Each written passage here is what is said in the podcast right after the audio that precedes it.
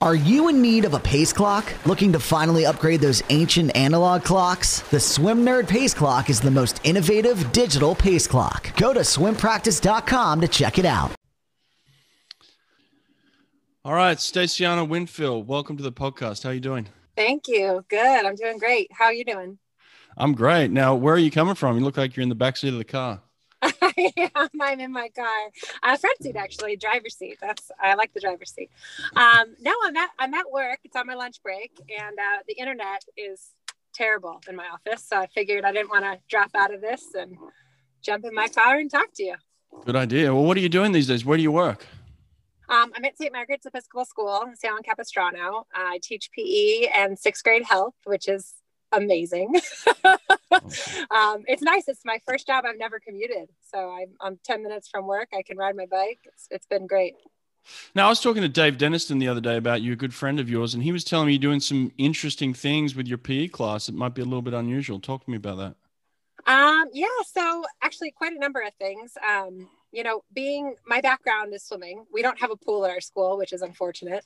Um, and I'm addicted to hot yoga and I, I've been doing yoga for 20 years. So, um, bringing yoga and breathing mechanics and breathing techniques um, to my students has been um, phenomenal. Like I've I've noticed this increase in gratitude when the class ends. It's the only class where they they thank me after, and it's like, wow, we must be doing something right, you know. and um, I've really gotten into um, breathing, like uh, breathing mechanics, and I mean, you know, there's there's so many people out there that are doing it, but originally I thought it was like just for big wave surfers. You know, I'm like, oh, that, that we I don't need that, right? But we did so much in training, hypoxic. I know, I know, I'm sure you did mm-hmm. as well. And um, the benefits. Uh, there's a uh, Huberman, Dr. Huberman out of Stanford, the Huberman Lab.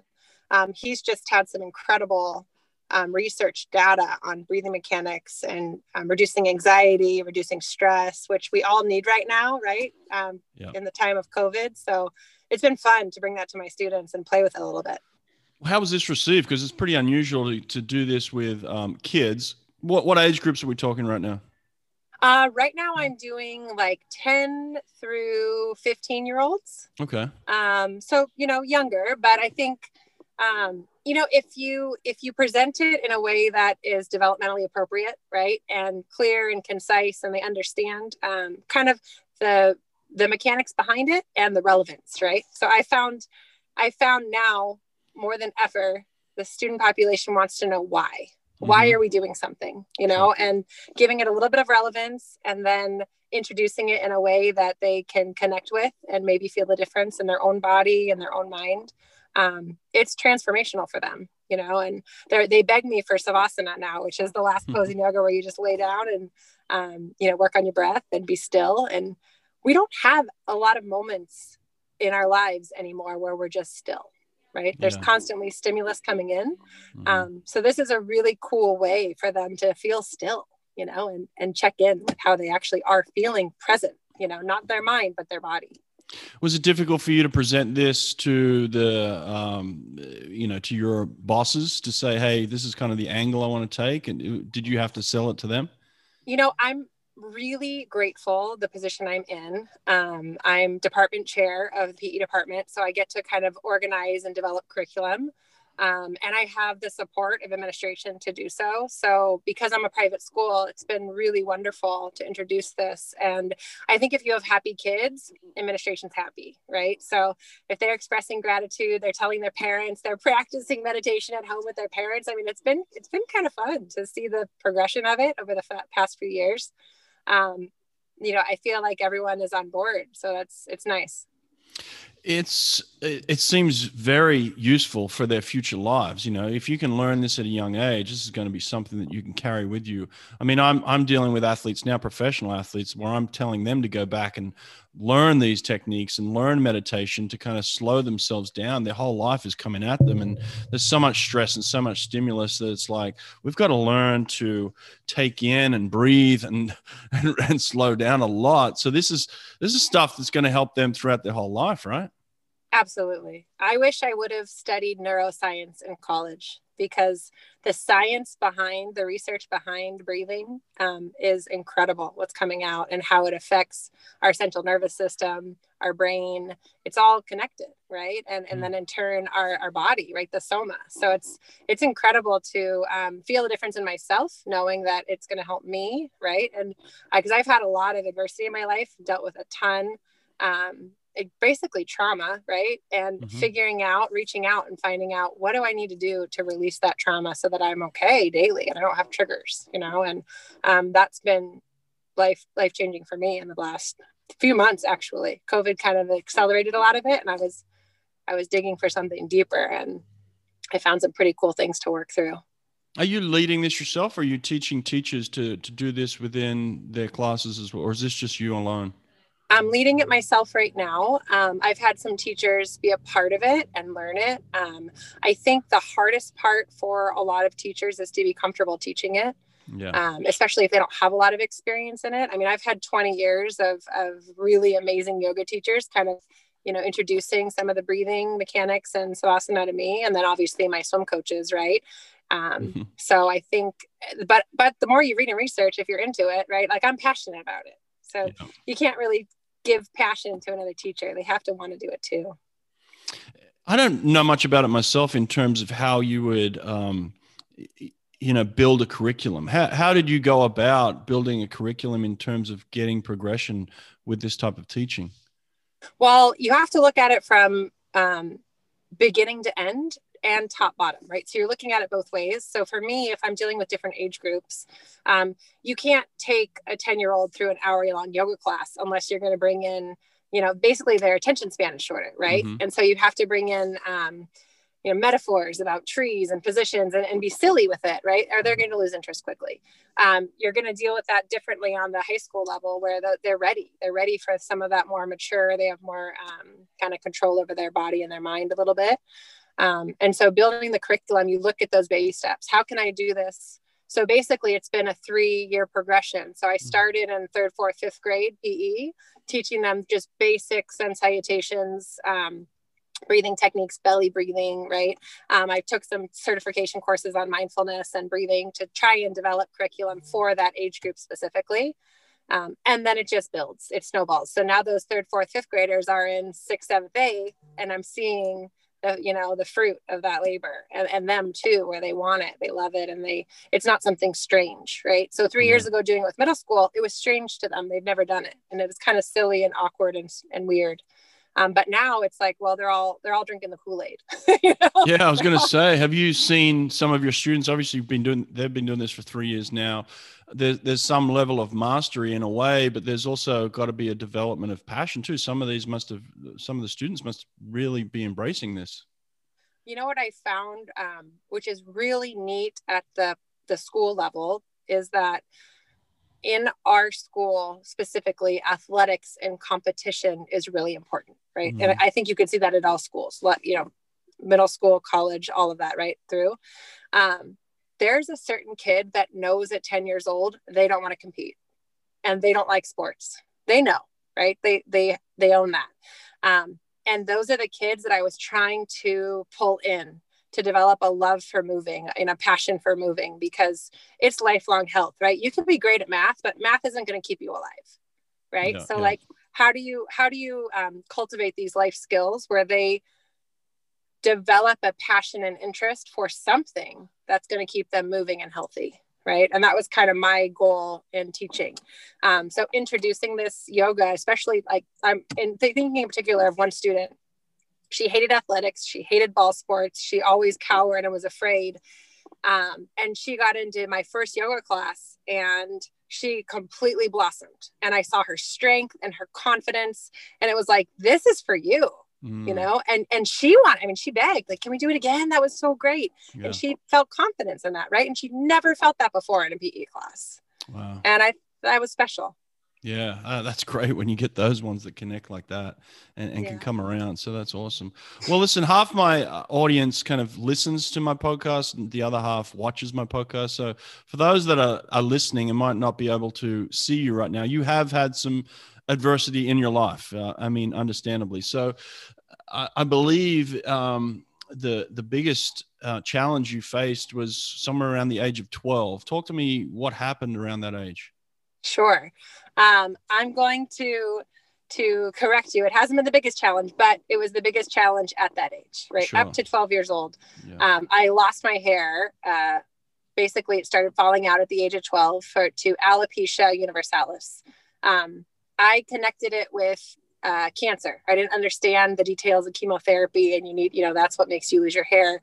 And so I immediately thought I was dying. And I was probably a little bit pre hormonal, dramatic 12 year old, you know, but going to my mom and, and saying, you know, mom, I'm dying, you know, with this hair, this trash can full of hair. It was just coming out in clumps? Yeah, I would like brush my hair and kept cleaning out the brush, right? And wow. there's just a ton of hair in the trash can. And I, I kind of freaked out. Yeah. Really scary, right?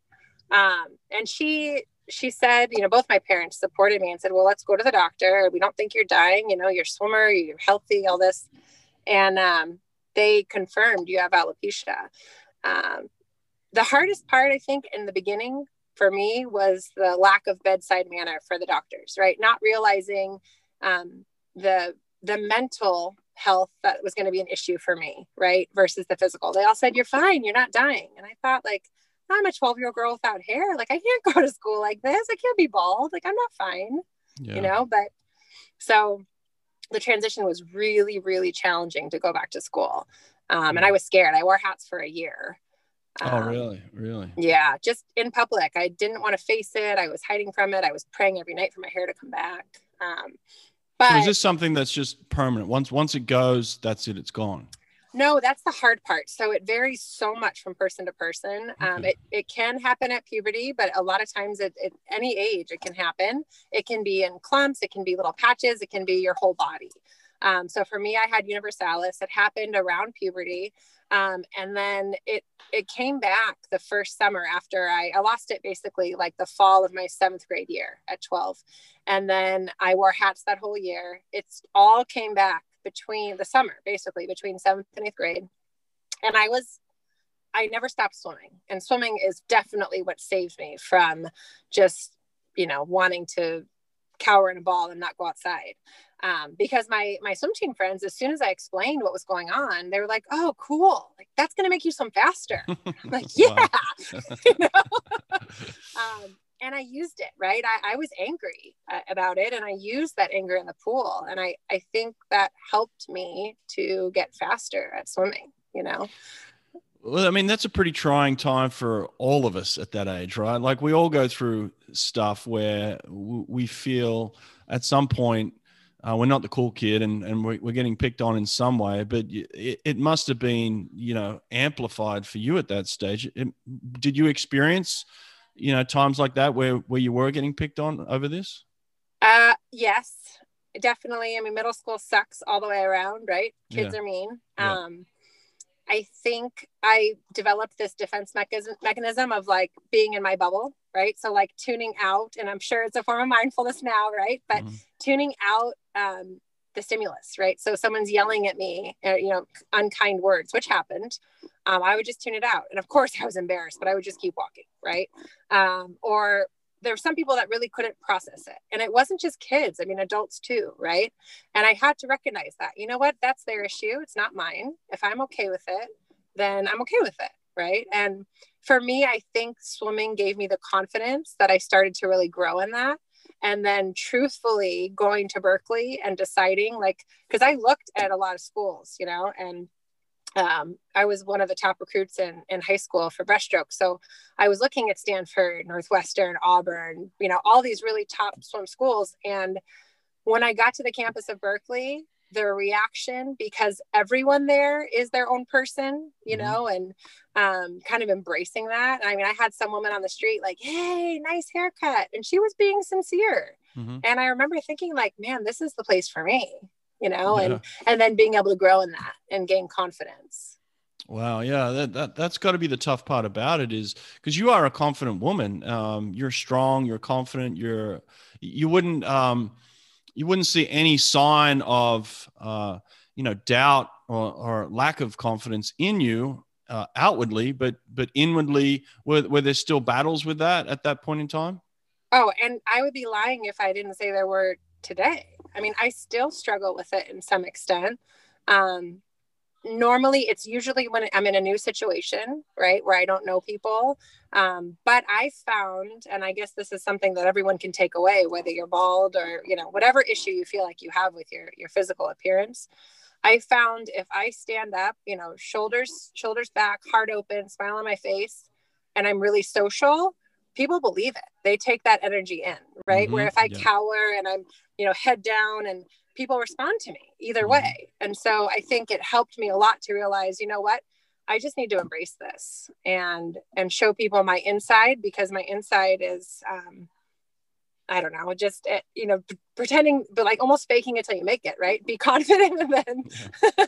and then they're gonna think you're confident, right? Whether you are or not. Um, so there's a really great TED talk. Actually, you should check it out. Uh, it's about body language, and uh-huh. um, this researcher, she's the one where she's like, stu- uh, yes, yeah. yes, right, mm-hmm. and, yeah, I love it. And I do that in every. Picture. Amy Cuddy, her name is.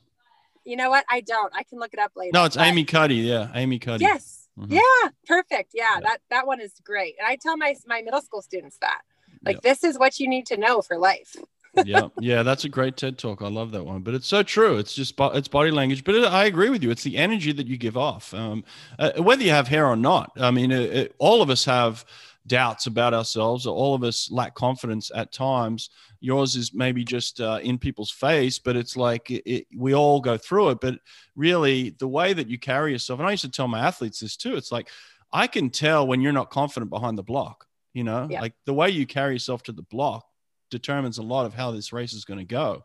And so you're you're just talking about that in just everyday life in terms of just the way you carry yourself, the way that you're going to be received by other people. Uh, and that confidence that you give off. Yeah, it's pretty amazing. So, but I guess in terms of all this, you you did have swimming as the constant. You had your teammates. You had you must have had a natural ability for swimming, especially breaststroke, because uh, um, breaststrokers are born. They're not. Um, you, you, can't teach breaststroke. you can't teach me breaststroke. I know that, but uh, I guess you were just born a breaststroker, right? Well, okay, I'd say yes and no. I think um, it definitely was the stroke that I started improving in the quickest. Yeah. Um, but my hip and, and knee flexibility wasn't that of Amanda Beard, right? And um, I had to really work on that. I also wasn't athletic, if that makes any sense. Um, I was really a, kind of a terrible swimmer. Oh, hold on, real quick. Sorry. Yeah, you're good. Um, I was really a terrible swimmer uh, growing up, just developmental, right? I didn't have a lot of early success, mm. um, but I did a couple of things. I constantly observed my teammates and how they were swimming. Mm-hmm. Um, and then I also constantly wanted to race in practice. And and whether they knew i was racing them or not i was always finding someone to try and beat whether it was on a flip turn off the wall to get off the wall faster or you know going further on an underwater. Um, and so when i started at irvine nova i was i basically made a national team or not i'm sorry a national cut right? A senior national cut um, on a small club team in san diego. And my coach at the time um, wonderful guy but really kind of couldn't couldn't believe in my my own passion to be the best in the world mm. right and i had told him i want to be the best in the world i want to i want to go to the olympics i want to break world records and he kind of looked at me like uh you know because i don't think he knew how to do that um so when I made the national cut, Amanda Beard was training in Irvine Novas. We were the same age. I'd watched her in 96 Olympics um, my dad suggested we go up and check out practice and see if that's something I wanted to try and train with her. I was looking for long course pool time, basically. Mm, sure. um, and I met Dave Salo, who was the head coach at the time. And I told him, I want to be the best in the world. And he looked at me and said, Well, guess what? We, you know, we have 30 kids in the water that break world records every day. They have they have fins on, but they're doing it, you know, mm-hmm. and that belief, right? And then as soon as I got into that environment, it was like, well, why not? Wow. Wow. So I guess Amanda, in, in a sense, was kind of your first Olympic experience. You probably remember sitting at home watching her at the Olympics. Was that kind of the first memory of uh, wanting to be an Olympic athlete? Actually, it goes back for me. Um, 88 with Janet Evans was my okay. 1st mm-hmm. um, and I would draw like little stick figures of me on the podium, wanting you know wanting to be Janet. Um, and I was that was my most impressionable one at seven. But I think watching Amanda in 96 was the one where I started to think like, huh, maybe this is something I could do too, you know, and, mm. um, and then getting to practice. And I remember, you know, Amanda, it was 1997. She was injured. She was, she was just a high school kid, right? She's normal high school kid. She was playing soccer. She broke her wrist snowboarding. I mean, she was just doing her thing. Right. Yeah. And I was this like, you know, so excited in awe of her. And I kept saying like, Amanda Beard, oh my gosh, Amanda Beard. And she's like, my name is Amanda. Like, mm-hmm. stop you know and and looking back now thank god that she was as loving and as kind as she was because you know she was she was doing her thing right on her own journey um, and she really helped me um, throughout through all the way through right past 2000 through college um, we became close friends because we raced all the time together and she kind of showed me and mentored me about what it would be to be an olympian and, and how you deal with that now, was she, were you and her always primarily, were you primarily 100 and she was primarily 200 or did it, did it mix a little bit? Um, in the beginning, yes, she was better 200. I was better 100. We would joke and, you know, college Pac 10 dual meets, you know, you take the 100, I take the 200. Of course, we both wanted to win both, but that was kind of the deal, you know, we'd, we'd work it out together and laugh about it. Um, but I think she's just so phenomenal, right? So she would push that 100 as much as she could, and I would do the same with it too. So I think we were trying to make each other better that way.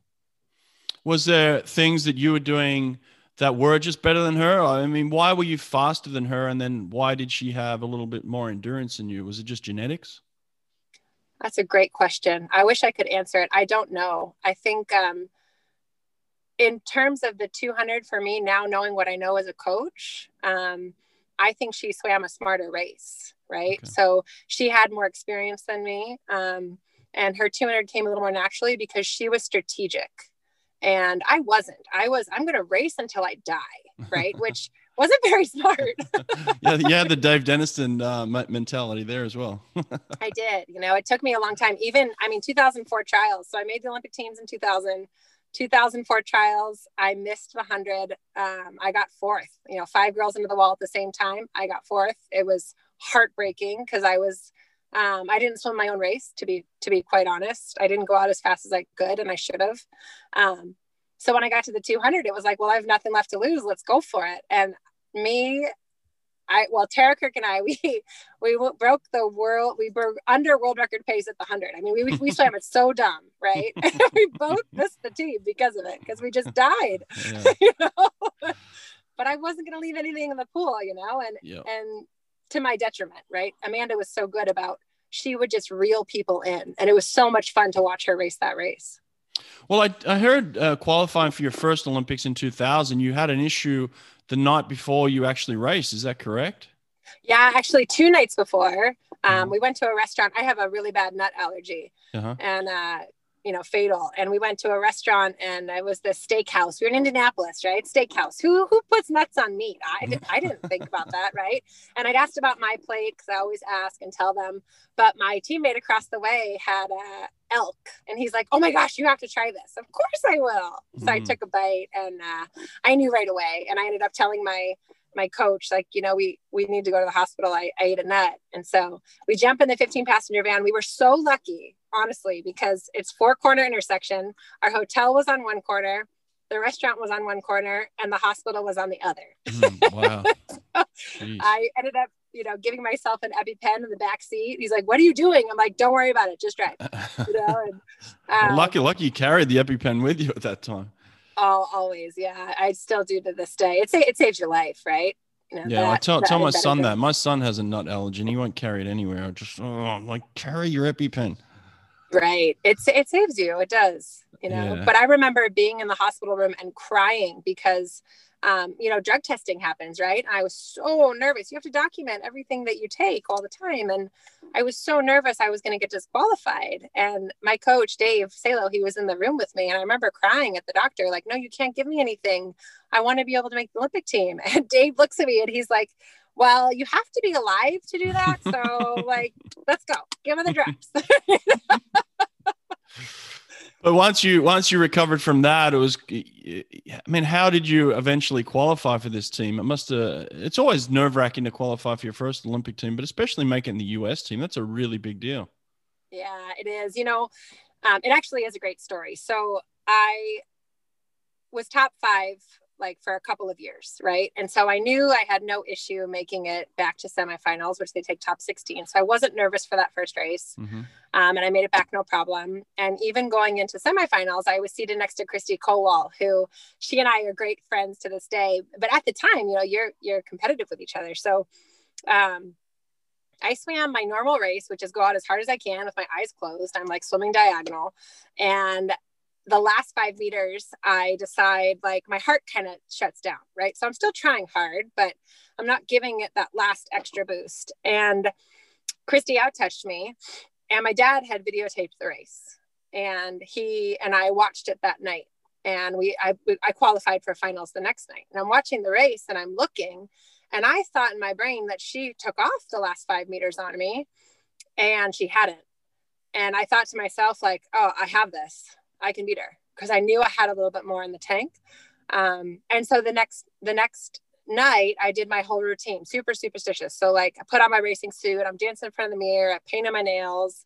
I even had half of an ice cream sandwich, which I don't recommend, but mm. it was like, you know what? I'm just gonna live it, live it up and enjoy this. Um, and ended up, you know, out touching her by one one hundredth of a second, which was just kind of a whirlwind of emotions at that point and realizing like, wow, I, I did it you know? Wow that's that is an incredible story. It's, it's such a great feeling to make that get that monkey off your back and make that team and uh, be part of something huge like that. Very cool. Yeah i was so relieved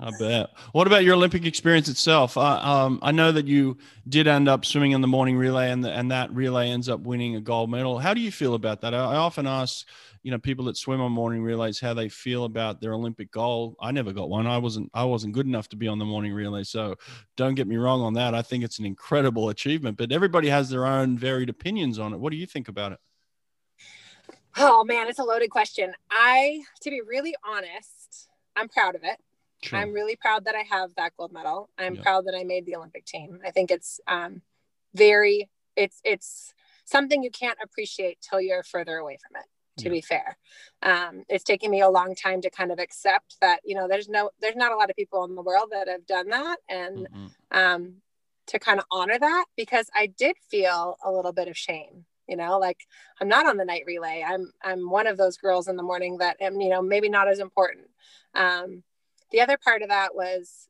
that the dynamics so you know for swimming it's all time standards right and the dynamic of making a relay on the US team um, was definitely problematic. You know, it yeah. wasn't based on time. There were coaches vying for their swimmers to get in because they were making money if that swimmer got a gold medal. Mm. The same with the swimmers, they're professional, they were making money. So it was this kind of like, um, you know, land grab, if you will, right? Of who's mm. gonna who's gonna be on that relay. And I didn't know that going in. And so it really, I became very disillusioned and angry quickly realizing, wait a minute, that spot's not mine. Like it's not guaranteed. Mm. Um, and so I remember going to my going to Dave Salo. He wasn't. Um, he w- had never been a. I think that was his first time being Olympic coach, and he was the assistant women's coach. And I remember going to him and saying, "My spot's not guaranteed. You have to fight for me." Because I knew other coaches were doing that. I'd found yeah. out. Mm. And he said, "No, you're fine." And I said, "No, seriously. Like you need to say something, or I'm not going to be on it."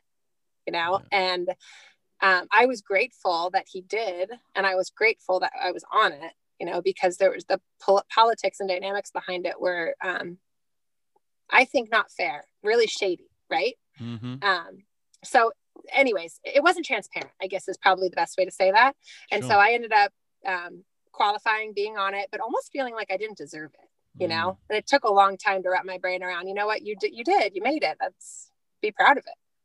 Yeah, yeah. Um, listen, I'm I'm on the other side of it. I was on the other side of the pool deck on the Australian team. Our guys end up winning the four by one freestyle relay. They won the gold medal. I was um, supposedly the fastest swimmer in the country at the time in the 50 freestyle. I didn't I didn't get a, an ask to swim on the morning relay. So listen, I would have loved a gold medal. So I look at it from the other side. I'm like, I would have taken a gold medal. All these people that are like, oh, I'm not sure how I feel about my gold medal. I'm like, I'll take one. You know. And, uh, that's a really good perspective, right? Yeah, yeah, exactly. I'm on the other side of it, so I would have, I would have been glad to have it, but, uh, but no, I can see, I can see your point. Um, it's difficult, but there, there's certain, there's certainly politics involved. A lot of people don't understand that too. I'm glad you brought that point up because that's, that's certainly uh, plays a part in this as well. But uh, overall, your, your Sydney Olympic experience is it, is it worth it? Like looking back, uh, fighting to be an Olymp- dreaming about being an Olympian, fighting to be an Olympian, working to be one, and then and then finally being one. Is is it worth the struggle for for you? Oh, I would do it again. Yeah. Yeah, I think um, absolutely. I know it's changed my life.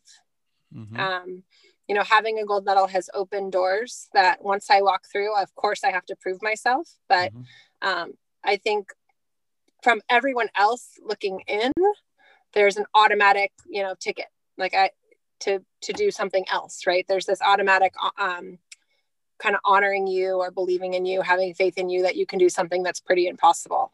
Um on the other side of it i feel like the process of getting the gold medal is what made me who i am today and i i use that process in everything i do right? Um if that makes any sense it's not the gold medal it's leading up to it for me um, and what that took um, knowing that things that are really hard are are capable are really you're capable of doing i guess why do you think you made it? I mean it's it's so competitive in what we do right? And um, there, there's probably a bunch of people that maybe worked as hard as you. Maybe they didn't but why do you think you're you're an olympian as opposed to some people that just miss it? Is it what does it come down to?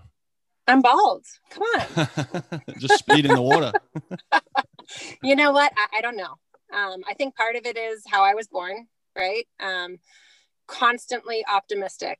So I had so many failures. I mean, I was not consistent in winning ever. You know, making the Olympic team. I didn't even win when I made the Olympic team. I got second, and I still was able to go right. So mm. uh, at trials, so I didn't win a lot, but I, every time I lost or every time I I failed at something, I would find the silver lining and find the win in that moment and figure out how to improve. Mm. Um, and then not giving up, right? Like just I I want it so badly internally that I'm going to keep going, you know. And um, I think it was Susie O'Neill. I think it was Susie O'Neill who was like, mm-hmm. you know, that you just don't give up right? Yeah, mm-hmm. yeah, yeah. she did say that. You're right. Mm-hmm. Um, and that was that was something for me too. Um, but then I do I do really believe in the mental game, right? Like everyone works really hard, um, and that that sense of faith and and believing in yourself, I think, is critical to be able to do it. And then a little bit of luck, right? Like. Mm-hmm. Maybe hair loss really did help me. Maybe it gave me that hundredth of a second that I needed. You know, I don't know. Well, maybe it gave you the belief that that's what you needed. So uh, part of a lot of it is belief, really, honestly. And and and I agree with you. I can relate to that part of the story where you say you just never gave up. I mean, uh, throughout my life, I feel like I, I that's how my life has gone. You just don't quit on something that you're passionate about, right? And um, and and that's really the ultimate message to kids. You, you can never guarantee that you're going to make an Olympic team, but you can guarantee that you you won't give up until until it's over, you know, until there's no more chances, there's no more doors that can open, there's no more ways that you can make it happen. Like when you've come to the end of the road, you'll know when the end of the road is. But a lot of the times, um, we give up way before we get to that that end, you know, and um, and that's like you and me. We, we're just people that never gave up in that sense. So I, I can certainly yeah. relate to that. Um, you mentioned earlier that this hasn't been the hardest part of your story or, or your life. Um, talk to me about that. What is what's been harder than this?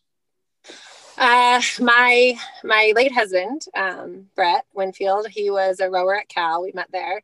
Um, got married shortly after, and he was diagnosed with stage four colon cancer um, at age 35. Uh, I was 33 at the time, mm. at 2015. We were living overseas in Malaysia for his work, and um, it was it was so hard. One to get the diagnosis right? Stage four there's a very very low life expectancy. Um, you basically have to it's a miracle if you survive it. And i took it as okay we have to make another olympic team like we're going to get our team in place right? We're going to find our doctors. We're going to get the best medicine. We're going to research. We're going to change our diet. We're going to do all of these things right together. And he was as ambitious and as crazy as i was. So it was pretty easy for us to kind of ride that that fight together. Um, but it was extremely intense and i don't wish it upon my my worst enemy to mm. watch mm. someone that you love for love and care for deeply go through the process of fighting cancer um, and ultimately passing away because you know the the cancer itself i believe isn't necessarily the worst part i think the worst part is the uncertainty mm. and mm. the medicine i mean the medicine watching his body deteriorate i mean he was this bigger than life man, you know, six five and huge personality and um, you know, strong as an ox and never complained. Like you never would know how much pain he was in. And when he finally got to it was like a year almost almost a two year mark. He had a two year window and they said at, at two years that's the average when someone passes away from this. Mm. um, he did 40 rounds of chemo. He did um, you know radiation to the liver radiation to the brain. I mean he did everything he could. It was insane right? And um, the funny part to be to, to bring a little comical relief into this is uh because i'm bald and I would take him to all of his appointments. Everyone assumed I was the one that was dying. yeah. And he never lost his hair. He was a big old beard, you know, oh, wow. huge big guy. So I'd laugh and be like, it's him. it's this guy, not me. it's this guy, right? And we approached it like that. We just constantly were laughing and appreciating each day together, knowing that we were on borrowed time, you know, yeah. and um, that's the the gift of that process. But um, the hardest part for me is the PTSD from him dying, right? Mm. That, that the last 10 weeks of his life, you know, not being able to keep food down and seeing the things that I saw that no one else would see, right? Mm-hmm. And then watching his spirit slowly go and his body go. And it just, it's heartbreaking, right? Yeah. And every September 30th, I know until December 22nd was the day he died, I'm going to relive that, right? Mm. And trying to figure out how to let that go and process and um, you know honor the time we had together versus just feeling the trauma of that has been a really big challenge for me. Yeah i uh, i i was with richard quick in the six months that he had with brain cancer and uh, and watching him deteriorate watching what cancer did to him it's it's devastating. You wouldn't you're right you wouldn't wish it on your worst enemy especially somebody that you dearly love um, and somebody that you expected to spend the rest of your life with. That, that's uh, yeah, that's that's a horrible experience. And um, is there is there any you know looking back do you do you say i wish we had have done this or that or is, did you feel like you just did everything you could at that point in time uh okay so to be fair i felt like we did everything we could um but knowing what I know about those last 10 weeks and how much the chemo really did destroy his body, because mm. I think ultimately it was a combination of chemo and cancer that killed him. Yeah. Um, a, a part of me wishes that we could have taken the time left and just let him be right and and not and he would never have done that because his his will was to stay alive and to fight um, but I wish he would have had that hamburger. I wish he would have had that bowl of ice cream. Like we changed so many things um, to be very um, almost compulsive, right, about mm. that fight and fanatical about it. And and I, I I'm sad that he maybe didn't necessarily, you know, enjoy or or I don't. It's hard to say, right? yeah. No. No, I mean, I was uh, able to say goodbye, which is, you know, that's the best part. You know, you can actually say goodbye to someone you love, which sucks, but yeah. No, I agree with you in that sense. Like watching Richard go through that, I, I, I then think, well, how would I want this for myself if this was me? You know, like what, what would I want from my friends and family, and what would I want from my myself in the last moments? And it's it's difficult. You know, Richard actually took the the the way where he uh, he went very um, holistic. You know, he didn't go through the chemo. He went he went a, a, different approach. And you think to yourself, well, maybe if he had have done the chemo, you know. So you, there's always these second guesses, but at the at the end of the day, I think you're right. There's got to be a point where you say, I just want to enjoy my last bit of life, you know, and um, and that that's a difficult decision. So. I don't think you should have any regrets in that sense. There's no there's no right or wrong answer in, with cancer. It's it's horrible, horrible experience. So um, I appreciate yeah. you sharing that with us. Thanks. Yeah, my my goal, to be really honest, to be fair, I, I am this person that I feel like I need to have goals, right? And mm. and you make the Olympic team at at 20, 19, 20, and and that's not the end of it for you, right? You have to figure out the next step. And Um, I've always wanted to write a book. I've always thought it was pretentious to write a book at 20. Like, who, how Yeah. do you know? You know, who are you, right? Yeah. Um, and it may be pretentious to write a book at 40, but I feel at this point that there's so many things that I would love for other people to read and relate to and share things that I've had to go through and um, necessarily overcome and and bring humor and comic to it, right? And um, uh, my hope is to write a book to be able to share that with people and and to share some of those stories that are ridiculous but also heart wrenching, and you you feel those feels and you can kind of process it together. So you'll see. Hopefully, that's coming soon. No, not hopefully. Listen to me, okay? I had doubts about starting a podcast. I had many people around me tell me, do it, do it, do it. And it wasn't until the day that I just decided today's the day I'm going to do it. And it's, and it, I had no idea what I was doing. It just, I just started it. And once it started it, it progressed into something that now I'm truly proud of. You know, I'm speaking to an amazing woman like you who can share incredible stories. So listen, write the book. I'm telling you, do it. I'll be the first one to buy it. I'll guarantee you that. Awesome. All right, I'm doing it. I've actually already have about five chapters in, so Good. we'll- there you we'll- go. I'll keep working. keep going. I want to, I want to see that book. Okay. Yeah. Appreciate it. Well, listen, I, I, I uh, really thankful for your time today. I know you're busy at school and stuff, so um, appreciate this. Is there anything you want to leave us with? I mean, I had all these stories I was going to share with you, and I, You I at this point, what yeah, we went in so many directions. what, what, what stories have you got for us? You got another story? I have well, I have a plan, right? I'm always I always have a plan, and I was really nervous to come on here because I I look up to this podcast. I love watching it, and the stories have been so much fun that come out of it. And I'm like, well, what am I going to share, right? And so I have a stupid story. It's, it's going to be dumb, but okay. So first off, I was going to introduce, you know, that I'm so um, humbled to be on this podcast with you because I had a crazy crush on you, along with probably every other male sprinter in 2000, right? I appreciate it. Thank you. But part of it was the accent. So here's the funny story. We're on the plane, and and let me let me give you some backstory real quick. So I was 19 when I made the Olympic team. I had the body of like a 12 year old boy, right? Like I was very underdeveloped. Um, and I had the mentality of probably a 10 year old girl, right? Like just boy crazy and, and Mm. never really experienced, you know, hadn't had a boyfriend, really hadn't had a real first kiss, all that junk, right?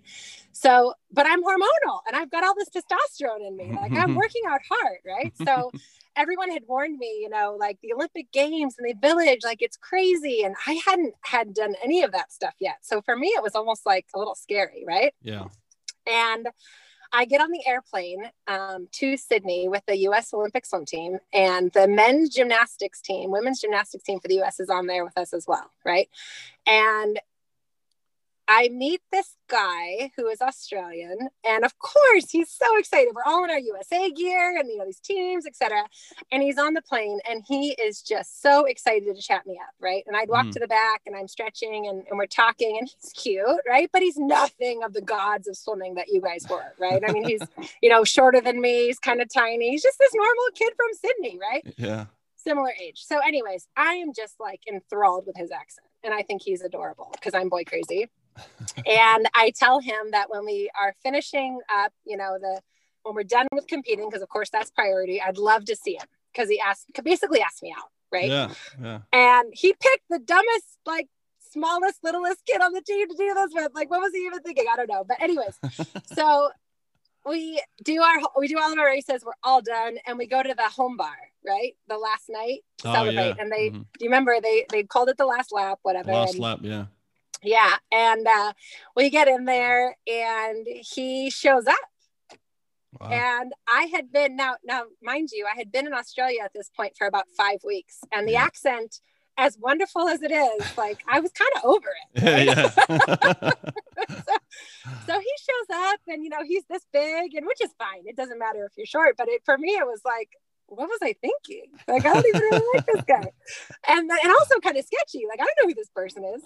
And then the best part was my teammates um, and a couple of other guy swimmers. They all knew each other, right? All college swimming, so they knew about this guy, right? And they basically corner him and kind of wrap their arm around his shoulders, and they they're towering over him Hmm. and they're like, hey, like, that's our little sister. Like, don't you dare mess with her, right? he was so freaked out. He left.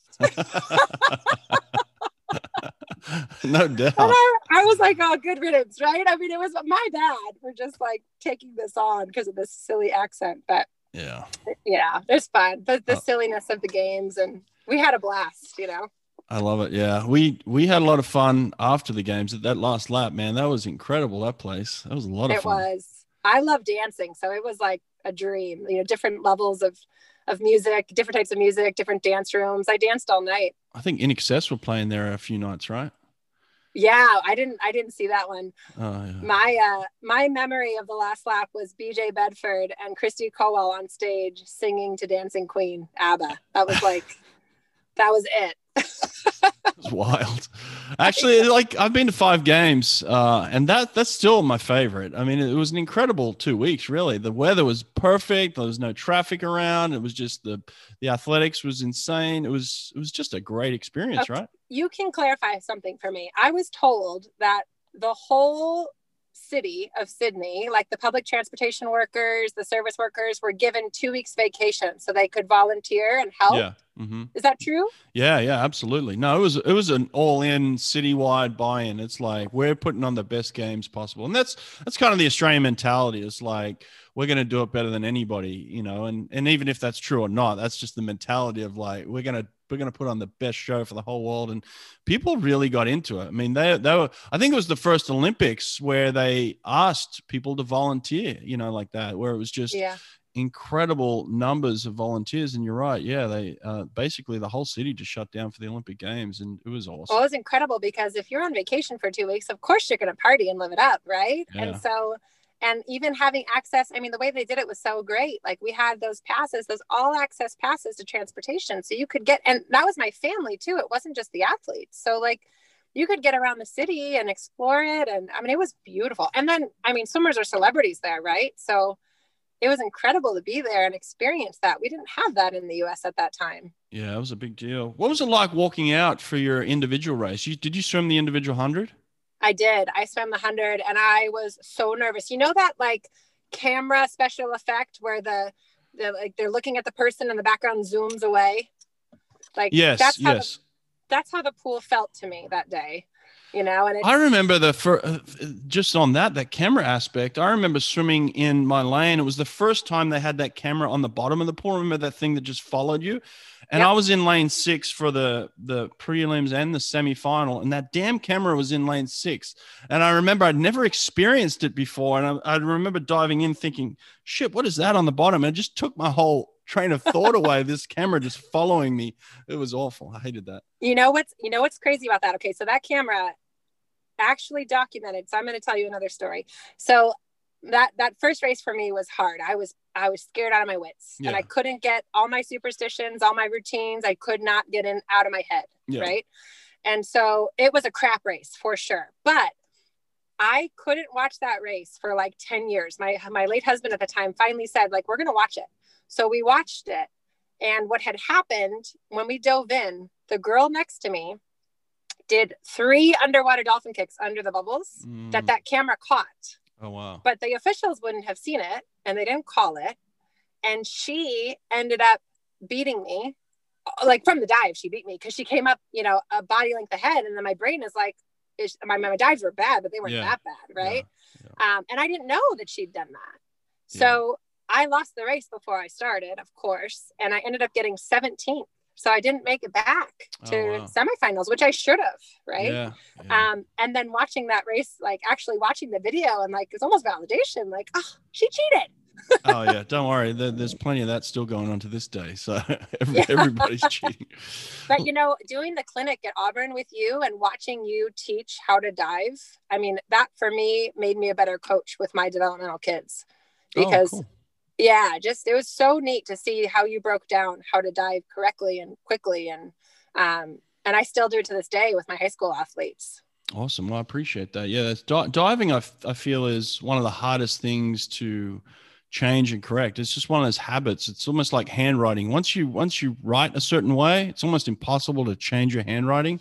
And I, and I feel dives uh, are very similar to that. They're, they're tough to teach, but there are certain things that you can do um, mechanically and skill wise that you know um, that the best athletes in the world are doing that that I think you can put into your practice and your training. Let me ask you this: what what makes Dave Salo such a great breaststroke coach? I know he's a great coach, but why specifically breaststrokers? Uh Wow. Okay. Um, I think. Well, I'm going to think about this for a second, but what the first comes to mind is he's a technical coach. Mm-hmm. Um, breaststroke, there's so many components technically um, that I think can be variable, multivariable, right? Like it's the only stroke where you have backwards propulsion with your arms and your legs.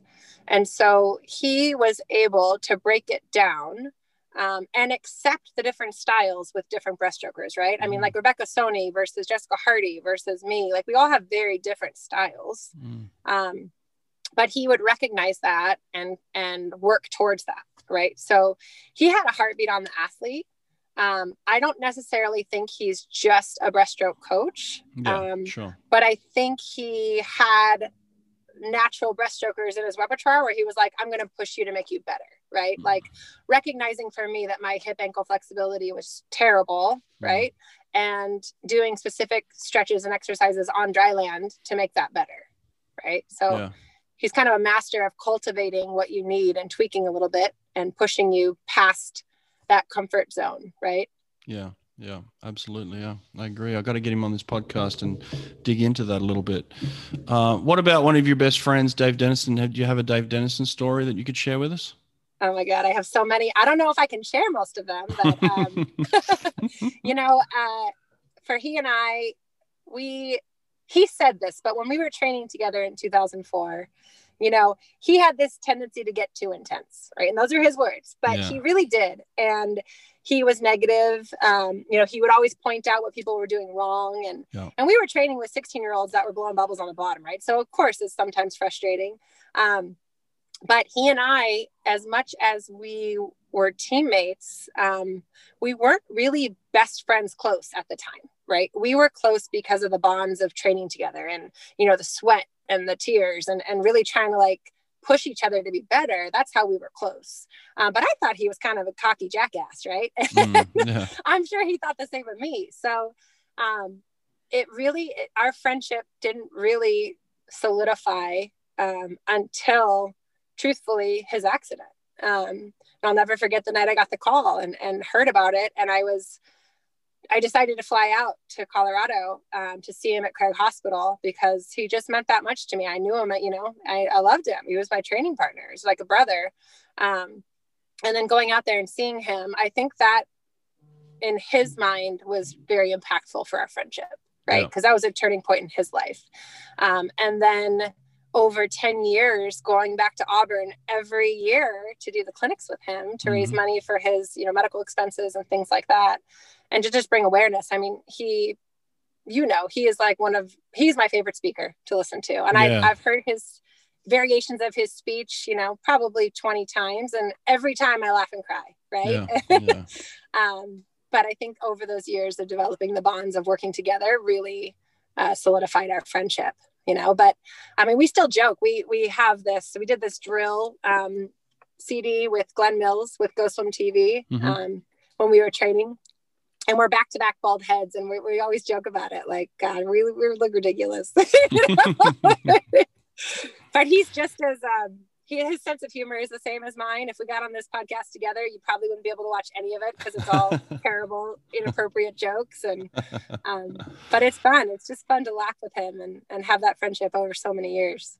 Yeah, he's a good dude, no doubt about it. Um, leave me. Let's uh, leave everybody with this in terms of um, being a role model for young women. Like, uh, there's a lot of young girls these days struggling. I mean, uh, we're, we're going through something we've never experienced before, and I, I hate to say that the the rates of suicide are probably at their highest right now in terms of um, where people are at with their mental health and and um, a lack of confidence. How you know what can you tell? What would you tell young women that are experiencing you know um, struggles in their lives right now?